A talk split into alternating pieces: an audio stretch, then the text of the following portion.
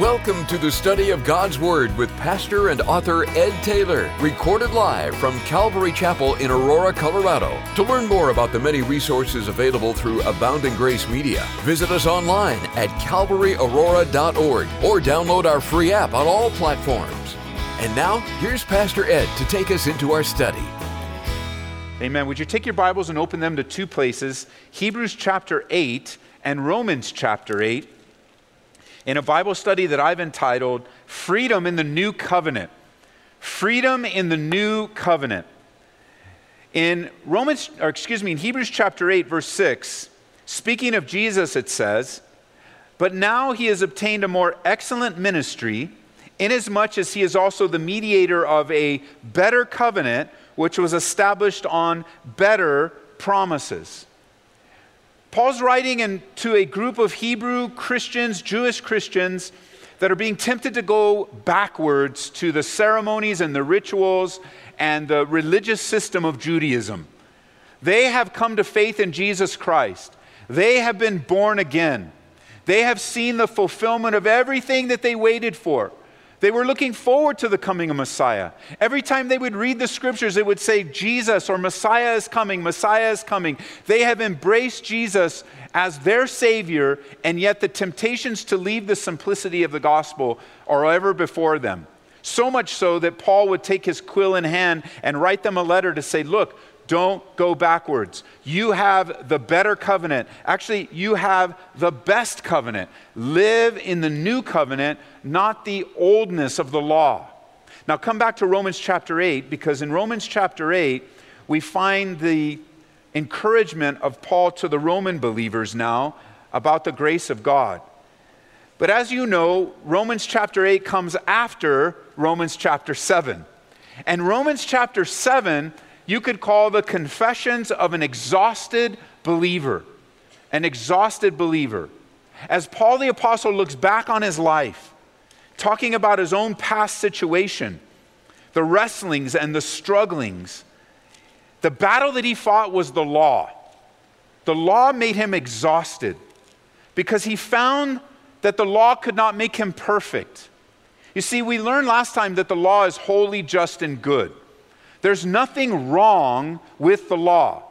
Remember, we want to be careful when we use the word better that we don't then associate, well, you know, then the law is worse. That's not the language of the New Testament. The law is good, holy, and just, and serves a purpose. The problem with the law, the problem with the law then, and any kind of legalistic attitude today is simply this it has no power to change you the law, a list. If I gave you today in your bulletin five things to be the best Christian you could possibly be, you could follow them, you could strive to follow them, but that piece of paper, that list, has no power to change you. All it does is remind you of your shortcomings and your failures. I mean, why would a list of five things be necessary if you already did the five things? So every time you look at the list, you're like, well, I'm not this, I'm not this, I'm not this, I need to be this. And that's the weight and the pressure of the law. Romans chapter 7, that's where Paul is. He's exhausted, it is difficult. He is bound by the rules and the regulations and religion. He even would communicate to us that he was married to the law that he loved the law so much that he seemed like there was no escape, there was no way out of it. And yet, in the freedom of the law, he starts looking back at his life. Notice with me in verse 14 of Romans chapter 7, Paul writes, For we know that the law is spiritual, but I am carnal, sold under sin. For what I'm doing, I don't understand. For what I will to do, that I do not practice. But what I hate, that I do. If then I do what I will not to do, I agree with the law that it's good. But now it's no longer I who do it, but sin that dwells in me. And you guys might want to mark verse 18 if you haven't already, because you need to not only acknowledge this, but believe it, where he says, For I know that in me, that is in my flesh, nothing good dwells. And you know, not many people say amen to that, but you should. And you should realize that there's nothing good in my flesh. There's nothing good in my resources and in my mind when I am thinking on my own, when I'm trying to figure it out. There's nothing good in my flesh. Nothing. Zero. There's nothing good. Now remember, flesh isn't just referring to the flesh and bones. That's normally how we would use that phrase, flesh and bones. Spiritually, and in context here, the flesh is referring to your old sinful habits. It's referring to your actions apart from being led and empowered by the Spirit of God. And he says, In my flesh, and what I have to offer God, and who I am, there's nothing good. There's nothing good that comes out of my flesh. Notice verse 19.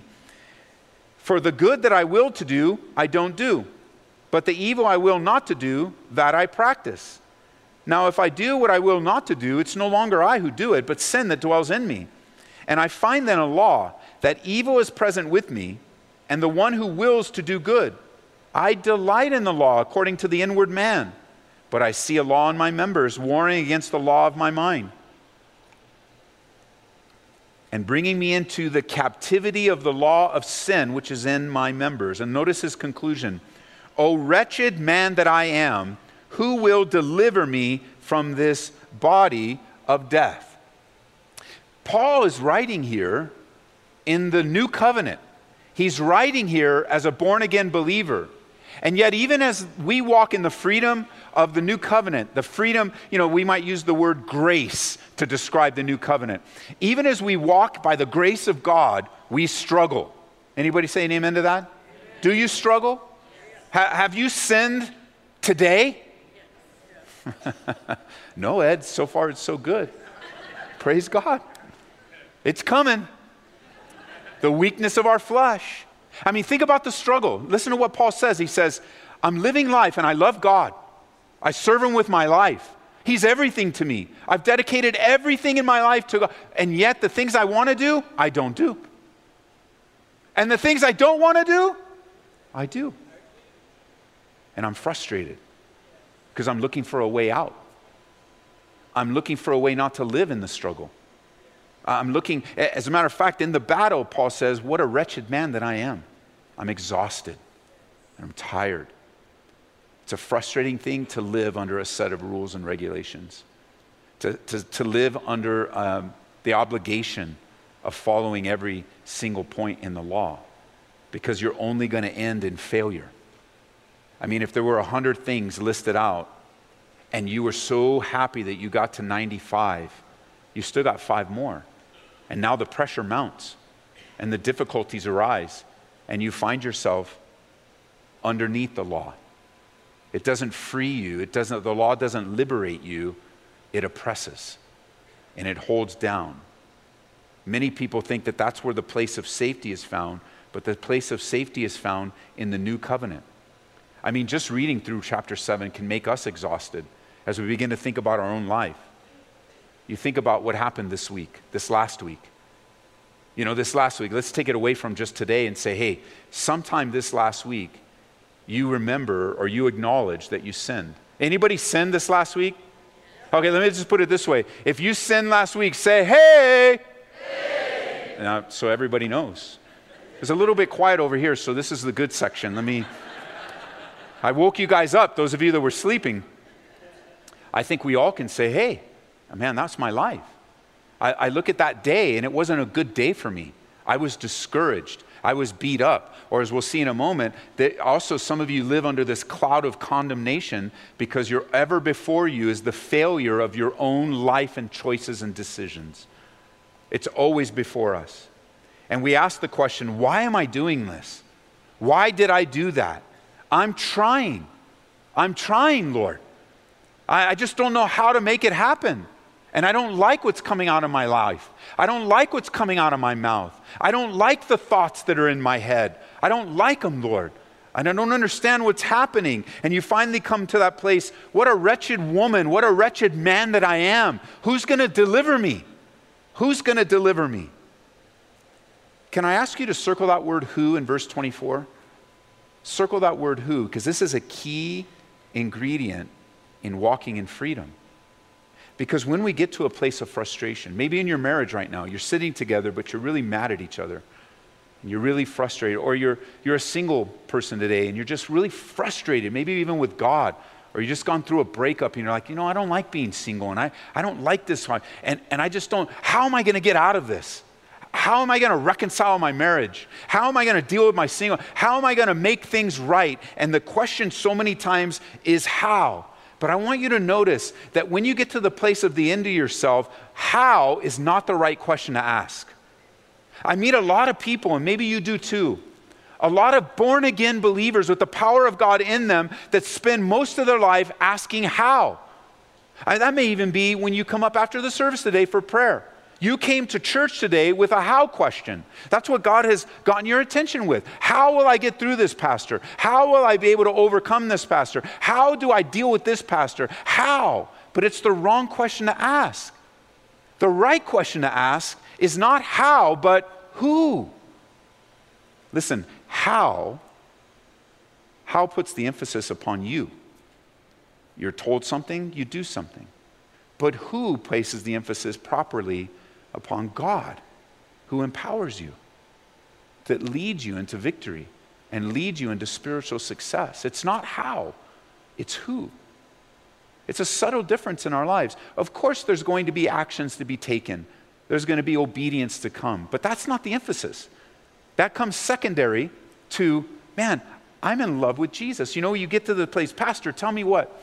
Brother, show me. Church, tell me what Bible study should I listen to? What book should I read? But the real issue isn't how, but who. It's a person that delivers you. And that's where people get it wrong. When they think of Christianity, almost immediately they think of Christianity as a religion. And that's probably a frustrating place with you as you're sharing with people about maybe an invitation to church or you want to give them a Bible or you want to pray for them. And they may say to you, You know, I'm not into religion. I'm not into religion. I don't want that religious stuff. Well, you can answer, You know what? That's something that we agree on. I- I'm not into religion either. Because Christianity is not a religion, it's not a set of precepts, it's not 10 steps to a great life on earth. Christianity is not a religion. Christianity is a person. Christianity is a person indwelling every surrendered person, every surrendered man, woman, and child that's been born again. Christianity centers on Jesus Christ and his empowerment. So when you think of religion, you ask how. When you think of a person, you ask who. Your deliverance is found in a person. Your deliverance is found in a person and his name is Jesus Christ. That on the cross, he has already delivered you and me. And as long as you live your life seeking after the how, you will live in spiritual exhaustion. First of all, it's exhausting trying to find the answer. It's just exhausting because the more you wrestle and the more, you, the more people you talk to, the more answers you get. The more people that you talk to, the more people that you're seeking out, the more opinions and attitudes. And it's just exhausting to try to keep up with them. Then it's as exhausting as you start taking people's advice. But then you only find out, well, I tried this and it didn't work, and I tried this and it didn't work, and I tried, and now you're on this never ending treadmill of trying. I'm trying. And let me just validate that in your life right now the fact that you're trying. There's nothing wrong with an attitude of wanting to live a right life. There's nothing wrong with you saying, but Ed, you, you know, I'm really wanting victory and I'm trying. And I want to commend you in that area because there's other people that aren't trying at all and they've just given up. But I also want to remind you of a very important principle, and that is trying is not doing. And you can become friends so much with trying. You can become friends with the search. You can become friends with the sin. You can become friends with the, with the expedition to find the how that trying becomes a convenient excuse for simply not obeying and not doing what's right in front of you. Even to the point, some of the things in this room today are so hard and so difficult that words can't describe what you're feeling, and what you're going through. Even if you spent 45 minutes explaining how hard it is, it still wouldn't convey the depth of your heart. And yet, you only make things harder through disobedience. through becoming friends or what is often referred to as idolatry with something or someone other than God. And your sin or your struggle or the identity has become in your struggle and not in the victory, not in the who. Notice it was very quickly that Paul answered the question in verse 25. He says, well, in verse 24, he says, O wretched man that I am, who will deliver me from this body of death? I thank God through Jesus Christ our Lord. So then, with the mind, I serve the law of God, but the flesh, I serve the law of sin. There is therefore now no condemnation to those that are in Christ Jesus, who do not walk according to the flesh, but according to the Spirit. So here's the thing God recognizes the struggle. And God recognizes the difficulty in our lives. And He tells us that we are delivered by His power and that He doesn't condemn us so that when we choose to condemn ourselves, we are actually resisting the very work of the Holy Spirit in our lives. Because it's exhausting trying to find the answer. It's, exhausting trying different things that you think are the answer. It's exhausting when you continue to fail. Because that's what the law will do. That's all it will tell you every single time you come to one, you know, you, you say there's five things on the, on the list that you're dealing with. You know, number one, I'm good. Number two, I'm good. Number three, I'm a failure. Number four, I'm okay. Number five, I haven't even got to yet. But I'm sure when I get to number five, I'll be a failure. You know, all that's all the law tells us. You have failed. You have failed. That's the purpose of the law. But you and I were never intended to live by the law, but rather to come to the end of ourselves so we live according to grace. So he says, I thank God. Who's going to deliver me? Who is the who? God through Jesus Christ. It's not a church, it's not another Bible study, it's not someone's book. Those are all great tools to get our eyes back on the deliverer. Because there's no condemnation now for those that are in Christ, who do not walk according to the flesh, but according to the Spirit. Verse 2 the law of the Spirit of life. This is Romans 8 the law of the Spirit of life in Christ Jesus has made me free from the law of sin and death. And verse 3 is so key. For what the law could not do, in that it was weak through the flesh. So let's pause there for a second. What is it that the law could not do? It could not make you righteous. That's what the law couldn't do. You'll see that in a moment. But what the law what the law couldn't do, it couldn't empower you. It couldn't make you perfect. As a matter of fact, the law did just the opposite. It showed you your failure.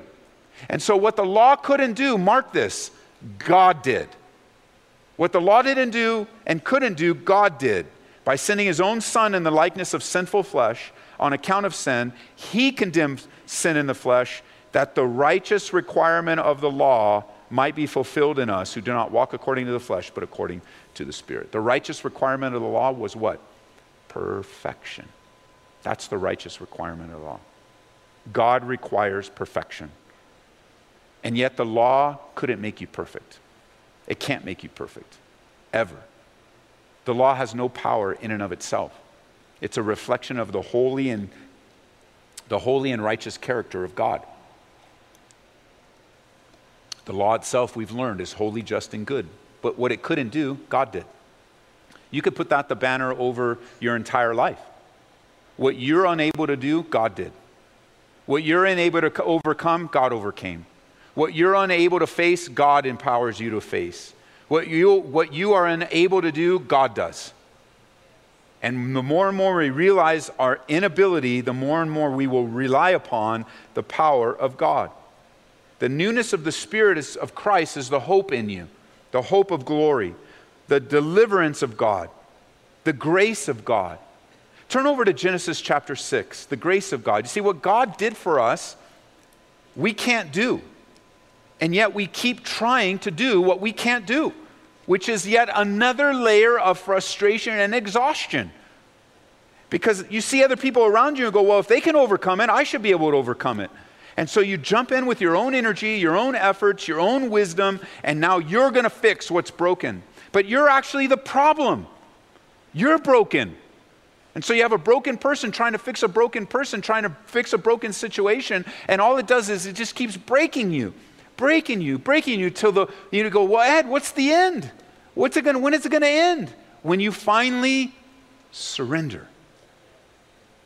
Because the life that is not surrendered to God faces one broken situation after another. Notice that the grace of God is a theme throughout the scriptures. It's not just introduced to us in the new covenant. I want you to notice in verse 8 of Genesis chapter 6 here, because it's so encouraging. And I want you to say this with me when I get there. It says, But Noah found, what does your Bible say? Grace. grace. What did Noah find? He found grace. This is way back before any of the Mosaic covenant. This is before the law. You see, God's, his nature is gracious. It, grace is not some doctrine that you have to figure out and spend weeks after weeks after weeks studying. So, grace is not what man has made it as if you've got to sit through and you've got to learn it this way and you, have got to learn it only this way. And then once you learn grace this way, then you'll be free. God never intended grace to be a doctrine to be learned, God intended grace to be a doctrine to be enjoyed. And it's very simple. Grace is very simple. You deserve nothing, and yet God has given you everything. You deserve nothing. And that's another place of frustration, isn't it? We get mad at God thinking we deserve. Don't, don't talk to God about what you deserve. Please don't do that. Because the Bible is very clear that we deserve an eternal separation from God. Even if it was just one mistake in our lives, even if it was just one sin, that sin nailed Jesus to the cross. It's not what we deserve. It's what God desires to lavishly love, you know, pour out his love lavishly on us, overflowing. I was thinking about that. You know, it's really the difference between enjoying a little piece of candy, a little chocolate, a little, you know, you could get a, they, they make these mini sizes. That should be illegal. That's not even enough. That's not even, enough, like, there's more paper than chocolate. But I get it, you know, you get the mini sizes. So I eat about 20 of them because they're mini. They don't, they're so small, they don't matter. But then you could get the mini size, and then you could get the, you know, the larger bar, you know, and then you could get, they make these big bars the huge ones, a couple pounds. But then, if you really like chocolate, you can get one of those, what do they call them? You know, um, you know not um, fountains of chocolate where you can just go up and just eat it straight up. We've had fountains here at various events. And if you're doing chocolate, that's the way to go. Get a fountain. And you know, a lot of people treat the grace of God like that. Sometimes they just look at the grace of God like a little piece of candy, just a little mini size. And it's good and it lasts a little while, but then it's over and I'm back to my own efforts, my own energies. And then maybe someone goes to a larger piece and portion of grace and you're enjoying that. And then someone then goes, Well, I saw, you know, I was shopping the other day and there was a two pounder. I got that one. That should last me about a week. Great. But you know, some people have tapped into the grace of God and it's like a fountain. Remember, Jesus put it a different way. He didn't use chocolate as an illustration, he used water.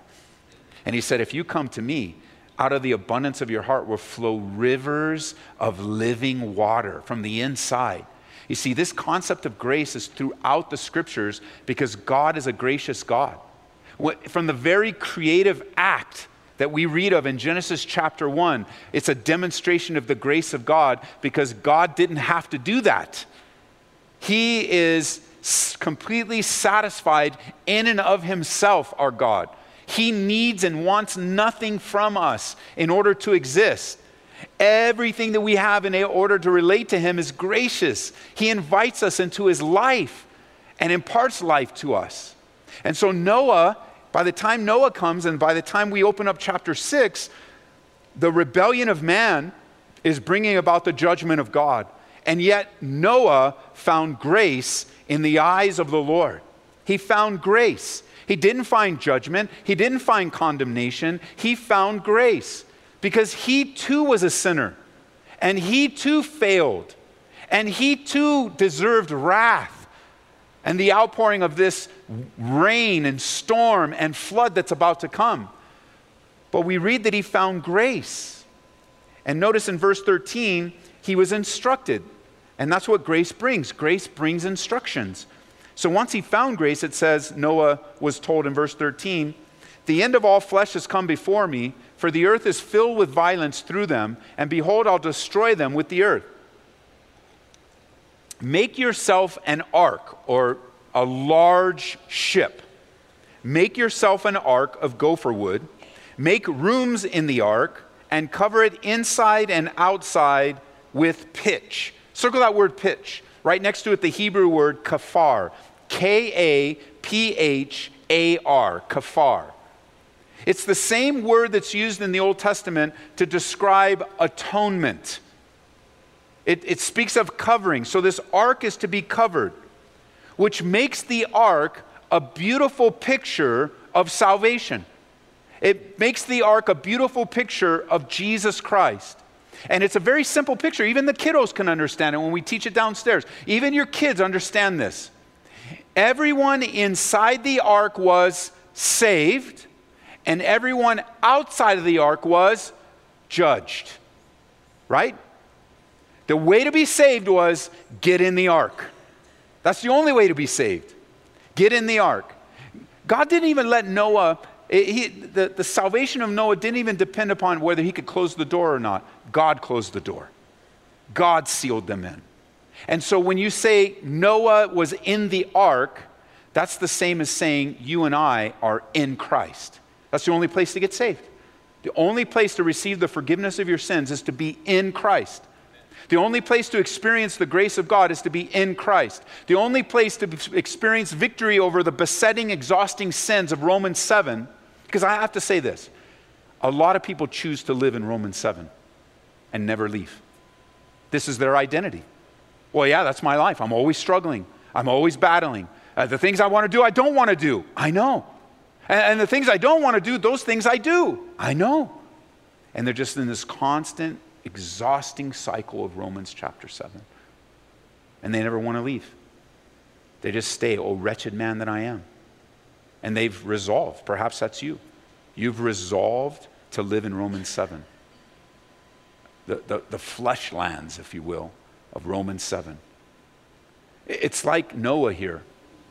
Noah, when he was instructed to build the ark, it's notable what didn't happen. It's notable what God didn't tell Noah. You know, I'm glad that God didn't tell Noah, build the ark, cover it with pitch. The storm is coming. I'm going to judge the world. And here's how you're going to get through. This is how you'll make it, Noah, because you found grace. You found grace, so I've given you the way. This is what I want you to do. After you're finished building the ark, make sure that you put eight pegs on the outside of the ark. You can put four on this side and four on that side. And then at the first hint and drop of rain, and as the waters begin to, to, to fill up and to, to begin to rise, this is how you're going to be saved, Noah. This is it. You ready? Hold on for dear life. I don't read that in the Bible, do you? But isn't that a silly picture? I'm glad he didn't say that. He could have. He could have said, just hold on. You're going to make it. Hold on. And you know, Noah, if he was told to do that, you know what he would have done? He would have built eight pigs and he would have held on for dear life. But how long would he have lasted? I mean, how long would you last? I'm sure we would, I'm sure we would say, well, if that's the way to do it, then I'll do it. And I'll hold on. I'll hold on. And so there you are holding on for about an hour and then the water's coming and the water, you know, it's just, you're all tossed to and fro and you're, whoa, and then, you know, then, then you can't do two hands anymore. Then you do one hand, then that one gets tired, then you do another hand, and then you figure out how to, you've got it all figured out and you last about five hours. Well, the rains came for what? 40 days and 40 nights. It was an impossibility. You couldn't hold on. It's impossible. That's not what God said. God didn't say build pegs and hold on. God said get in and rise above the storm. Because that's what the ark did. The ark took them above the judgment of God. You could say that Noah and his family found grace in the eyes of God. They floated along the waters of judgment by grace. Did they deserve it? No. Did they earn it in some way? No.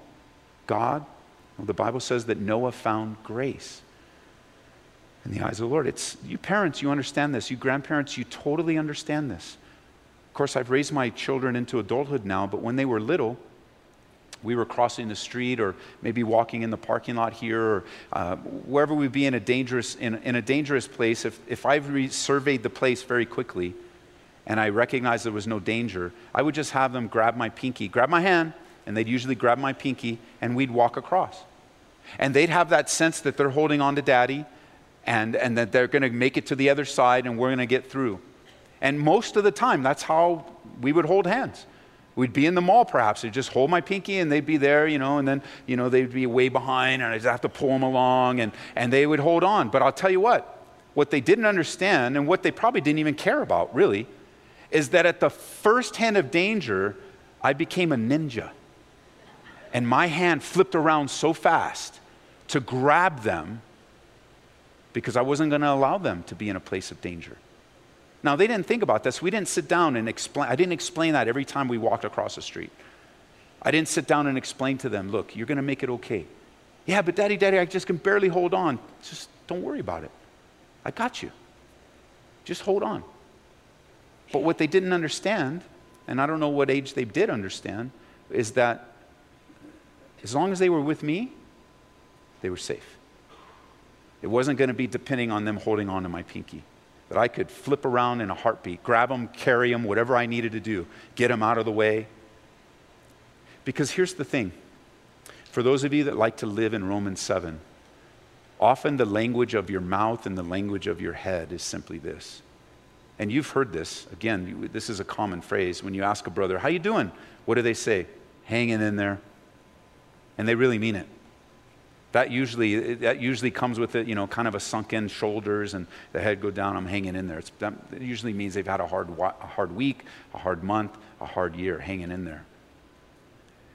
But the idea of hanging in there only makes things harder because when you're hanging in there, you don't see any way out. You don't see any way you're going to get through. It was a bad week, so if you had a bad week, then you're probably going to have another bad week. And when you're just hanging in there, when you're just holding on to the pinky, like, I don't know how I'm going to get through it. I see all the danger. The, the waters are flowing. You know, if you can get the picture of Noah just holding on. How you doing up there, Noah? Hanging on, man. Hanging on. All right, Noah, you made it five hours. Maybe you'll make it six. Yeah, but God said 40 days and 40 nights of this. I know, bro, you're toast. You're not going to make it. It's just not going to happen. Until you learn to get inside the ark that's covered with the atonement of God. Until you and I finally surrender and say, you know what? This competition of holding on, I did five hours, you did four hours, I'm better Christian than you, you're a better. It's all nonsense. We all need to find grace in the sight of the Lord. Nobody's better than anyone else. And God's victory for you is the deliverance of Jesus Christ. You don't have to hold on. As a matter of fact, if that's you today, and I had asked you how you're doing, and you're like, hey, Ed, I'm just hanging on. My counsel to you is let go. Let go. The greatest sense of your frustration and exhaustion will begin to dissipate as soon as you let go. But, Ed, you don't know what that means. You're right, I don't know what that means. It could be great consequence, it could be great pain, it could be greater difficulty, because that's usually why we're holding on we're trying to minimize the pain and the sorrow and the difficulty in our lives. But all the while, we're just making it worse because we're leaning on our own strength, our own wisdom. We're exhausted. We're frustrated. Everyone around us is exhausted and frustrated. And you're not going to make it 40 days and 40 nights. You're not going to make it a year in your own strength. You're not going to make it a second in your own streak. It's all an illusion. If that's you today, just let go and get in the ark and sit down. Because it's in Christ that you're going to ride this out. There's no condemnation for those that are in Christ. And with grace, God didn't say, I'm going to give you the sufficient, complete package in Jesus Christ, except that you've got to hang on to make it. No, that's Romans 7. Romans 7 is the endless cycle of trying and failing, trying and failing, and you don't even understand. How frustrating is that? The things I want to do, like I want to be, I want to do what's right. I want to obey. I want to be a better believer. I want all of that for my life, but I don't do it. And you can see list after list after list of the frustrations of living according to the flesh. Come back now as we close in Romans chapter 8. Somehow my timer stopped up here, so I have extra time. So it says I have 20 more minutes. I don't know, I must have clicked it. I love this. We've, I know some of this is review, but it's okay. It's okay to be reminded of the glorious grace of God. You be careful of anybody that says, oh, you don't understand grace until I teach you a system. It's not a system. It's, it's not a religious system. It's not a set of studies. Grace is profoundly simple. It's God's strength and power and presence in your life. What the law couldn't do, what the church couldn't do, what the pastor couldn't do, what my own efforts couldn't do, God did by sending his own son, Jesus Christ, to die on your behalf. And I now live a surrendered life. It's one of the ways when you're worshiping and you put your hands up, it's one of the, one of the ways of worship is surrender. It's surrender. And so he says in Romans chapter 8, verse 2, it says,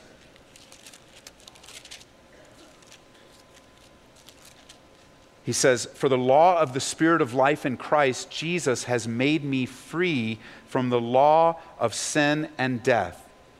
And remember, the law of sin and death is referenced here, the Mosaic covenant, and it's holy, just, and good. However, however, the law of the Spirit of life in Christ is the new covenant. It's the new agreement that Jesus made.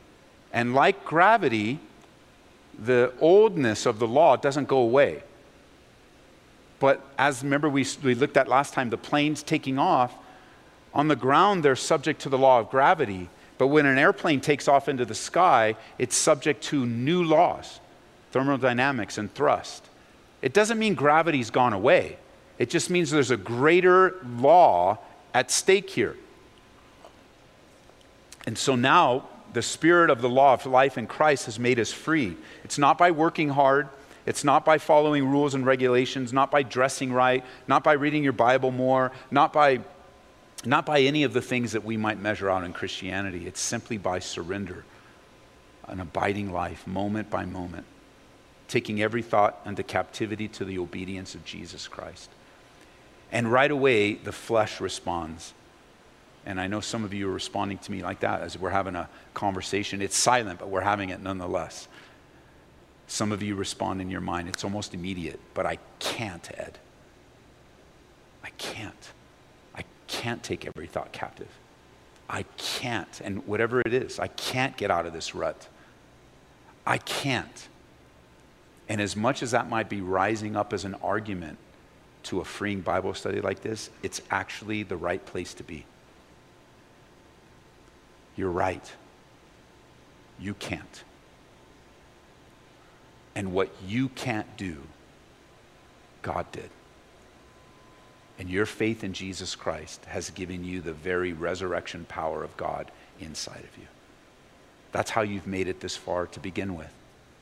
It may not be where you want to be, and it may not be as long, you may not be far along, you may not feel as successful, you may not feel like you've got a lot of feelings and thoughts as the condition of your life, but you have made it thus far by the grace of God. And if you've made it thus far, then God is going to take you all the way. That he who began a good work in you will complete it until the day of Jesus Christ. That he will perfect that which concerns me. It may not be as good as we want, and it may not be as free as we want, but what God what God, what you and I couldn't do, God did. And by faith, you access that very power of God. By faith.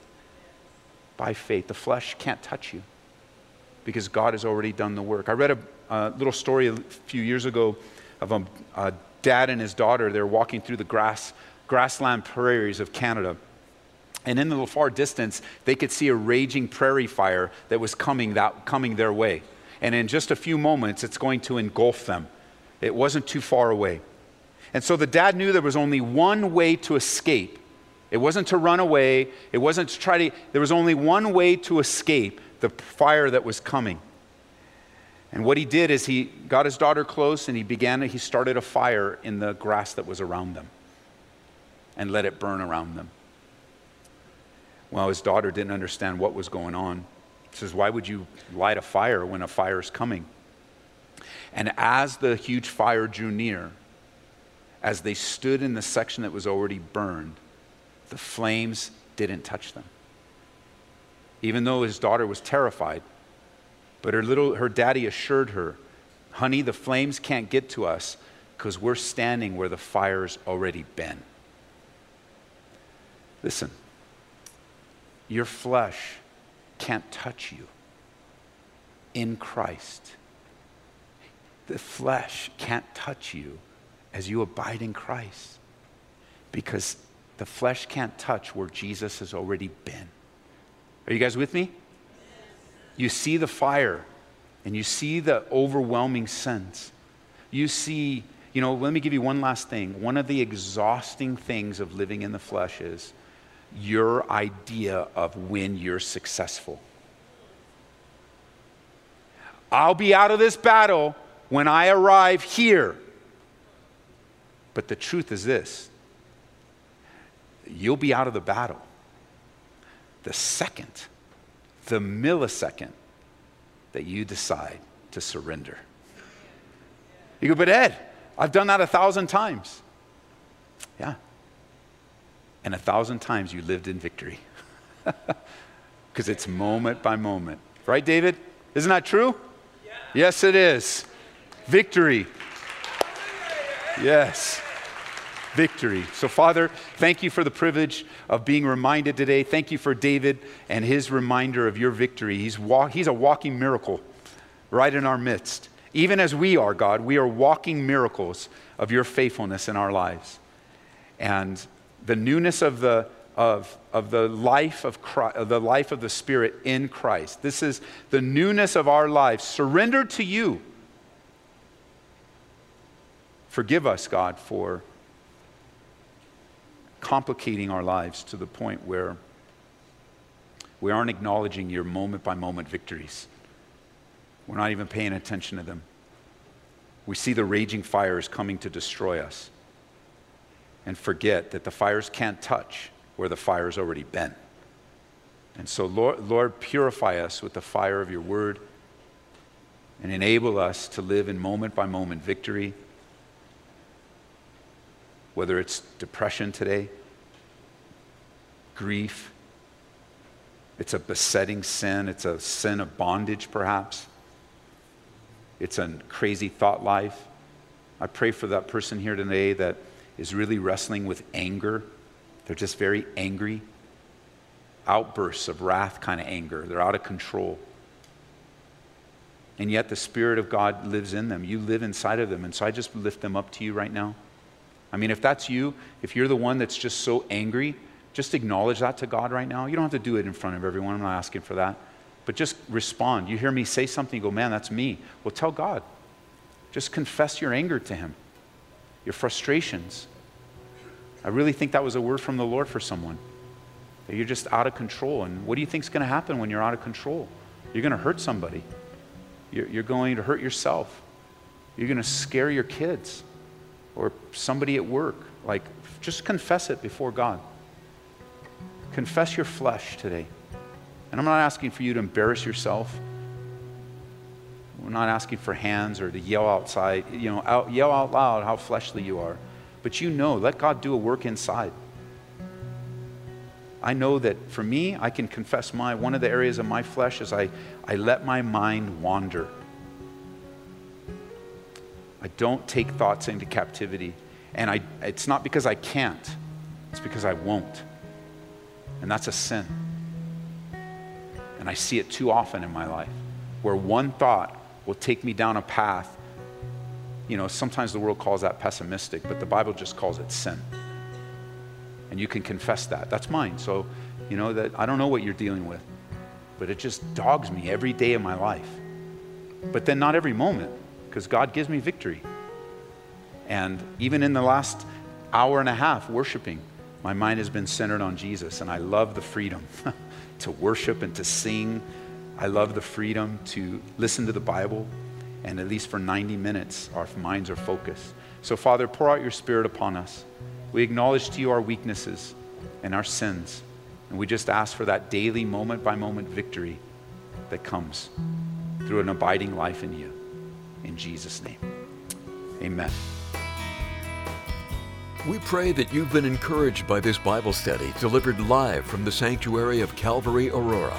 For prayer or a copy of this study, call us at 877 30 GRACE. That's 877 304 7223. Or visit us online at calvaryaurora.org. Be blessed as you worship Jesus this week.